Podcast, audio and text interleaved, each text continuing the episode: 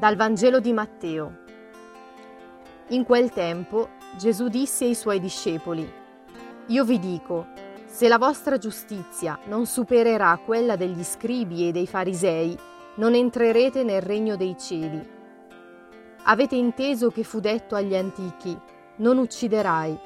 Chi avrà ucciso dovrà essere sottoposto al giudizio. Ma io vi dico, chiunque si adira con il proprio fratello dovrà essere sottoposto al giudizio.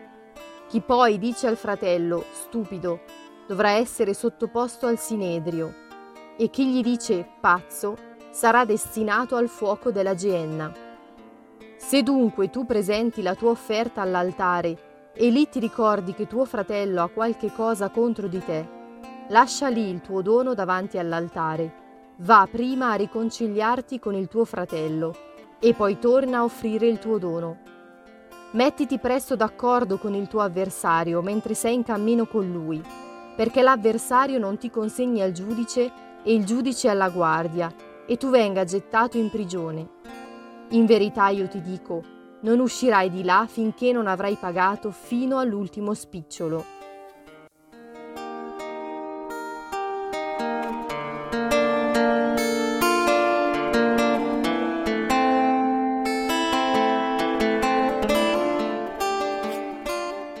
In questo brano che profuma di beatitudini, Gesù ci tiene a precisare che per essere suoi discepoli occorre fare una profonda unità tra l'amore per Dio e per il prossimo.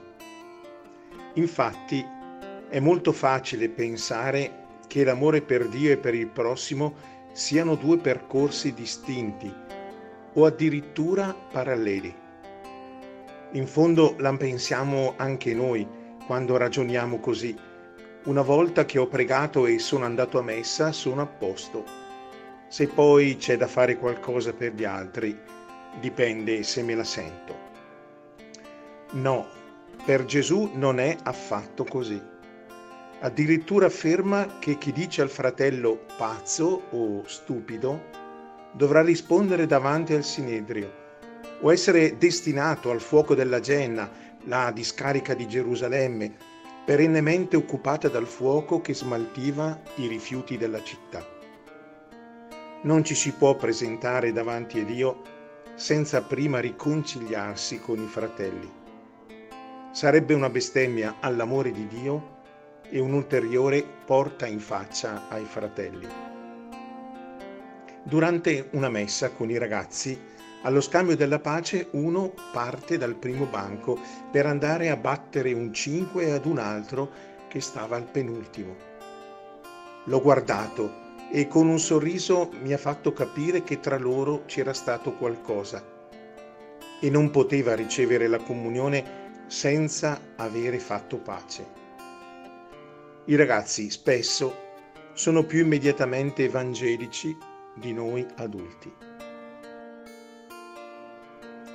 Io quando mi metto alla presenza di Dio nella mia preghiera personale, mi sento in pace con i fratelli e le sorelle che ho incontrato. La mia preghiera è in comunione con i fratelli o è il mio atto personale per sentirmi a posto?